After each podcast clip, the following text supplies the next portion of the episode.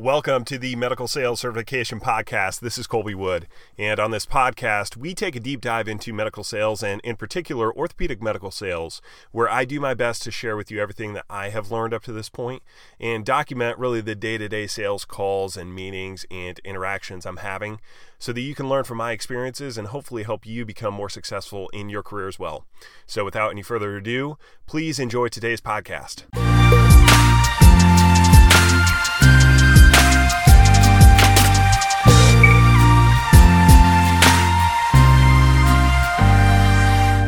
What's up, everybody? This is Colby Wood with the Medical Sales Certification Podcast. Welcome to this episode and happy Monday. Hope you guys had a good weekend. Um, a video that I put online the other day, I think it was over the weekend. It, actually, it was Friday night, um, and it was from one of our courses at uh, medicalsalescertificationprogram.com. One of the courses in the Sales Fundamentals course is um, the customer is not always right and what I wanted to do was unpack that a little bit because you know when when you post a video on Instagram or um, yeah, I guess on Instagram you get you have one minute uh, to post that video, and, and a lot of times you can't really unpack those ideas. And so what I wanted to do is kind of unpack that for you here, and I do that in the uh, in the program as well online um, that you can access if you'd like to. It's a free program, um, but I wanted to unpack that here in the in this episode as well. It's kind of top of mind for me um, and the idea behind it is that the customer is not always right. Period. Like that's a statement. We know that the customer is not always right. There's a lot of times where customers are going to lie to you. You know, I remember when my my wife and I we moved back to Illinois from Arizona. Um, we were working out in Arizona, living out there for a while. Um, we moved back, and my wife was pregnant at the time, and so um, what she did is when when we moved back, she was we knew that she was not going to go back to work full time after the baby, and um, and so when we moved back, we had a, I think five, five six, I guess, uh, for seven months until until the baby was going to be due, and so she went to work at Lululemon, and so she's working at Lululemon just on the floor, and they would pretty routinely have customers bring back products.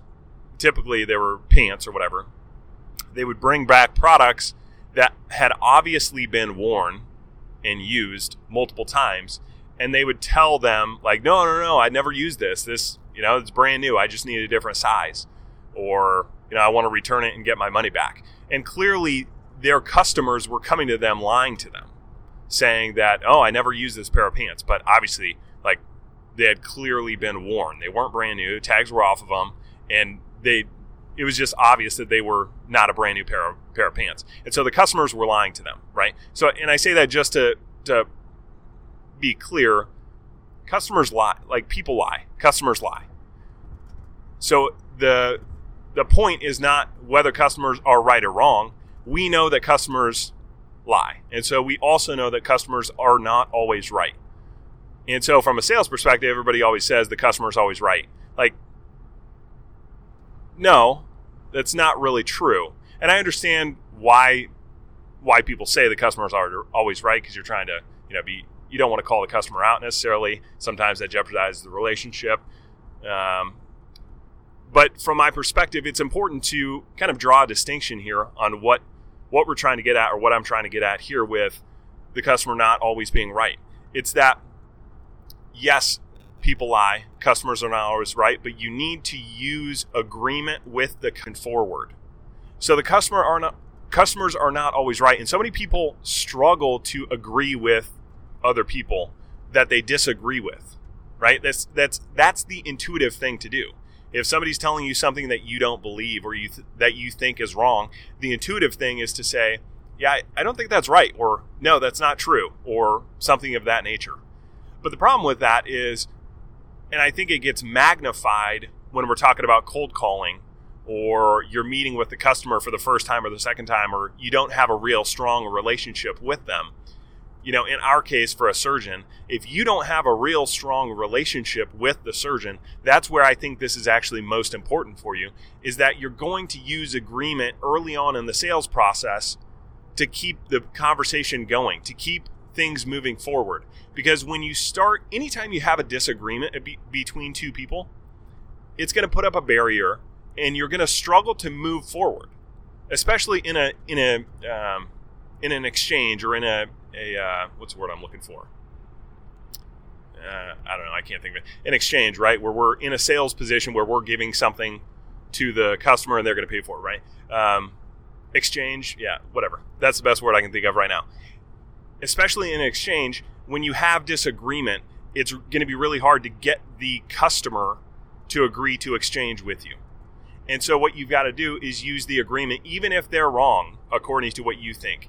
Even if you think they should be doing something differently, even if they're doing a technique or doing a procedure that you think should be done a different way, use the agreement as a way to advance the conversation. You know, I heard, I've never done stand up comedy, but I remember, uh, I don't remember if I heard about this or read this on, on an article or something like that, but especially when stand up comedians are doing improv comedy. When they're doing improv and they've got to pull things from the crowd and they don't know what's going to come from the crowd, there are some techniques that they use to stay on track right? Because if you're standing up in front of a crowd and, and you're the comedian and you're just doing improv, you have no idea what the cus- what what the customer, I guess technically it would be the customer, what the customer is going to throw at you as an idea, you know, throw out an idea for this, and then this what this is what happened, right? They're trying to uh, piece together a narrative as they walk through this show or this episode or whatever you want to call it, this this skit on stage, they're trying to piece it together with the information that the audience is throwing them. And so one of the techniques that they use is yes and, right? It's yes and. And they use that when they've got a narrative going and they're trying to go in one direction and somebody from the crowd throws them something that is not going to be consistent with where they're trying to take this narrative, they use yes and as a way to acknowledge that okay, yeah, we're going to use what you just said and we're going to go in this direction. It's actually allows them to redirect in the direction that they want to go and they're not kind of thrown off their game. And at the same time, it doesn't feel as though they just totally discounted whatever the person in the audience threw them as an idea. So, from the audience perspective, it feels like whatever idea I just threw at this guy or gal they're now using in the mix, and it it actually it makes them feel positive. Like I threw out an idea, and he's like, "Yes, and this happened," right? And then the comedian can just continue on the path, whatever path they want to lead, and they're not going to be sidetracked by this this random idea that that could throw them off the off their track, so to speak. And so there's ideas like this where what I'm trying to do is make it appear as though I agree with everything that the customer's saying even if I internally don't, even if I know that the product I sell is going to require this surgeon to do something different than what they're currently doing, I'm going to use the agreement to keep the ball rolling, to keep the conversation going. If if sir, and let me give you an example of this because this may be a better way that I can kind of communicate the, the idea. In I'm going to use rotator cuff repair. That's you know in orthopedics that's fundamental if you're in sports medicine, I guess, sports medicine, orthopedics, you're going to do a lot of rotator cuff repairs. That's the most commonly torn tendon in the shoulder. You're going to do a lot of those as an orthopedic surgeon. You're going to lot, you're going to see a lot of those as a rep. All right, so there are there are a number of different ways to do rotate do a rotator cuff repair from a technique standpoint, and there's generally two distinct ways that surgeons are kind of trained on or have a belief on for doing those repairs. It's single row repair versus double row repair. We actually go into this in depth um, in the complete shoulder uh, program, uh, which is on the online as well. We go in depth on why um, why a surgeon would want to do a double row repair and what the kind of the arguments for are for that technique. And we also talk about the arguments for the single row rotator cuff repair. Now, I'm not going to get into the details on this podcast It's kind of outside the scope of what we're talking about. Um, but the idea is that there are there's a thinking or a belief that a lot of surgeons have in single row versus double row. Right? They're going to be I'm I'm a single row guy. I do single row rotator cuff repair, or I'm a double row guy. I do double row rotator cuff repair. if you are the sales rep and you're selling, let's say, a double row rotator cuff repair product, and you walk in to call on a customer, and they and they tell you, "I do single row repair and my patients do great." What is the automated response or the the uh, what you feel like you should jump to at that point if you're selling double row? You would jump to, well, I don't know why you're doing that. Have you seen the studies that say this, that double row is better?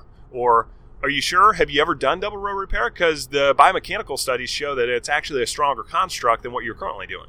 Or do you ever do double row repair? Because you know there's good reason to believe that uh, you get the idea, right?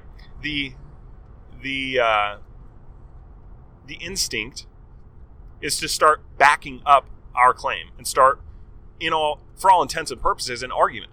You're trying this surgeon is saying, I do single row rotator cuff repair. And you're going to come back and say, no, but I've got all these reasons why you should do double row rotator cuff repair, which is why I'm here to talk to you, talk to you about my product. What I am arguing is that's the wrong approach to have. And I'm arguing that it's the wrong approach to have, not because you're not at some point going to have to have that conversation with the customer. You certainly are, right? At some point, if you're selling a double row rotator cuff repair product, to a surgeon that does single row rotator cuff repair.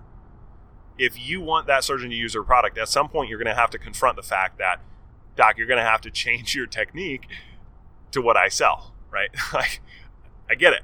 I get it. At some point, you're going to have to go down that road. But the problem is, when does that happen? Like, if you've got a really, let's just paint the opposite ends of the spectrum. Let's say this doctor you've got a really good relationship with. You talk about everything, they like you, you like them, there's a good rapport there. If you've got a new product that comes to market and they say, and you're like, hey, what are you doing for this procedure? And the doctor's like, oh, I do single row. You could probably get away with saying, like, no, dude, you need to do double row. I've got this new thing. Let me show you. The data says this. Here's what you should be doing. Like, you can probably get away with it if you've got a really good relationship with the doctor. But let me paint the other picture for you, which is what the majority of reps are running into. It's that you're walking in to a cold call, or let's say you cold called on a customer and you actually got a meeting with a doctor, and you're going to meet with this doctor for the first time, or maybe you've seen him in passing randomly, and so he may know your name, but you don't have any other rapport with him. You're going to walk up to that doctor and he's going to say, No, I do single row rotator cuff repair and you're going to have the same approach of, no, dude, let me show you why this is better. You can't do it there. Like that's so. F- the problem is it's happening way too early in the sales process, in the sales cycle for that customer. You don't have a relationship with them. You're trying to develop that relationship with them. What you need to do is agree with the customer to keep the conversation going because I I know from experience when you start confronting surgeons about their techniques, why they do one thing over the other, almost all the time, you're gonna you're gonna immediately put up barriers between you and the customer if you don't have the confidence and the trust between you two to have that very candid conversation. See, like when you start when you're starting to ask a surgeon to do a different technique than what they're used to doing, than what they're currently doing, most of those surgeons are doing the same techniques that they learned in fellowship or residency, you know, fellowship that they did a fellowship they're doing the same techniques that their attending surgeons taught them when they were younger. And they went through 15 years of schooling.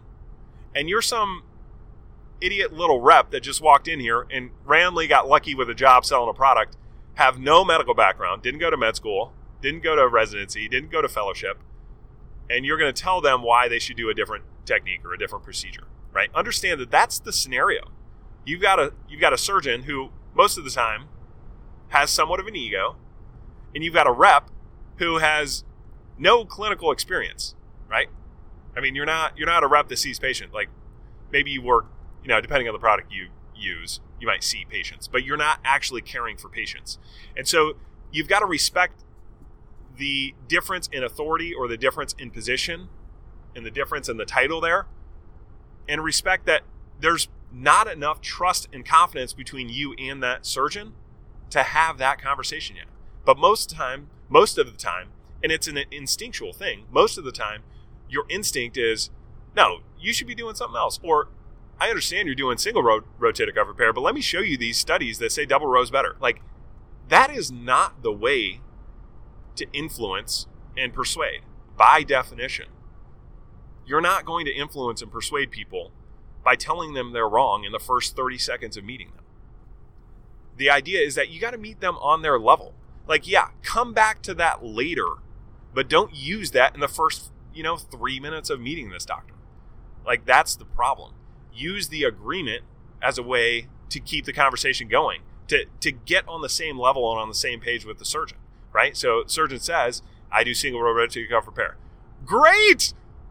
I totally agree. You should be doing single row rotator cuff repair. Your patients are doing great. That's awesome. Single row is great. That is the way to do it for sure. all right, I'm exaggerating a little bit there, but the idea is that I need to agree with the surgeon. Yeah, I'm with you. Good, good. You should be doing single row. You know, there's there's good reason to believe that single row is is a is the right option for most most rotator cuff tears, right? Whatever that looks like for you, but use the agreement as a way to keep the conversation going because then you can dig into it deeper right? You're you're still in the discovery phase. Like you're gonna i think it fundamentally comes down to reps are trying to pitch their product way too soon. Like if they don't have a problem or they don't have a perceived problem they're not to buy your product. People buy products to solve problems. And if they don't think that they have a problem they're not going to buy your product. I mean, unless they just love you or they, for whatever reason, love your product, it's not going to happen. And so you you walk in and they're like, I do single row rotator cuff repair. My patients do great. The wrong thing to do is to say, uh, I don't think you should be doing that. Research says you should be doing something else. No. The different thing to do is to start digging into how long have you been doing single row rotator cuff repair? Where, where did you learn to do single row rotator cuff repair? What are your thoughts on single row versus double row in the literature?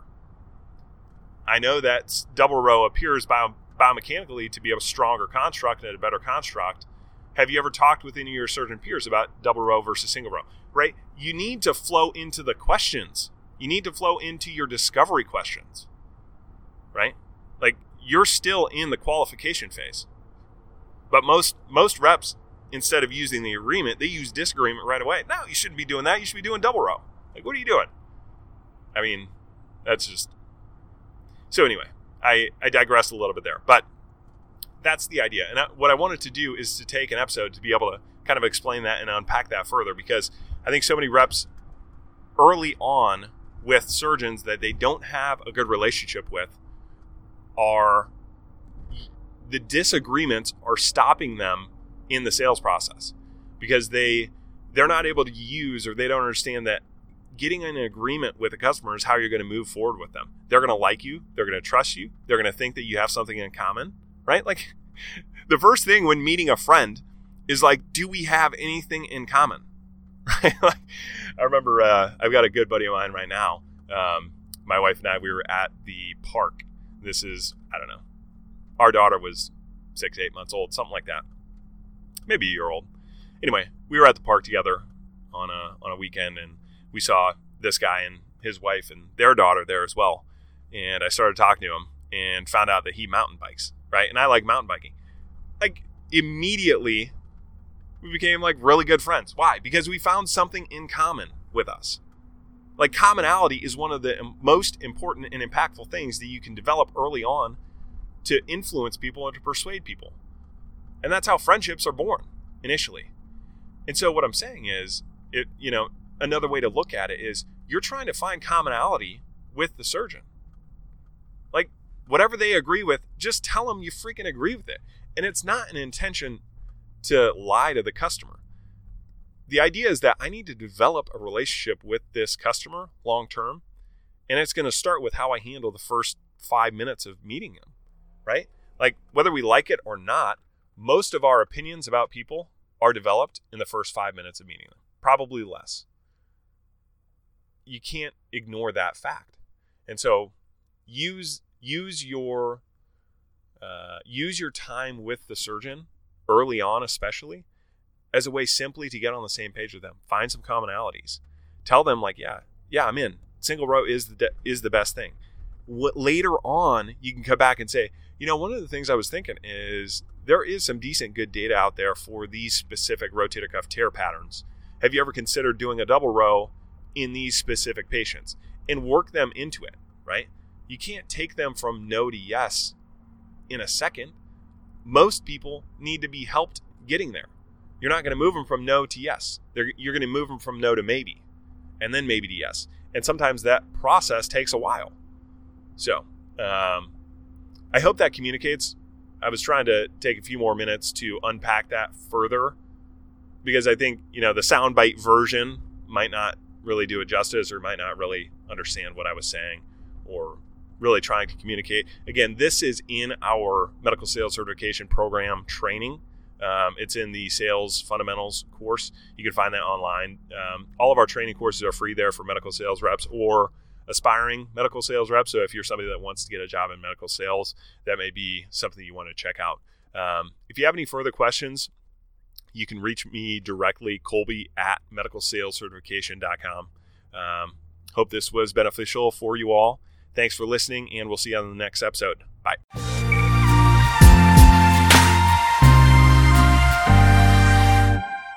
Thank you for listening to this episode of the Medical Sales Certification Podcast. And as you know, we give all of our content and training away for free. So it would really mean a lot to me if you could subscribe to this podcast and leave us a review. And if you thought that this episode in particular was helpful, consider sending it to somebody you know who you think could benefit as well. Thanks again, and we will see you on the next episode. Bye.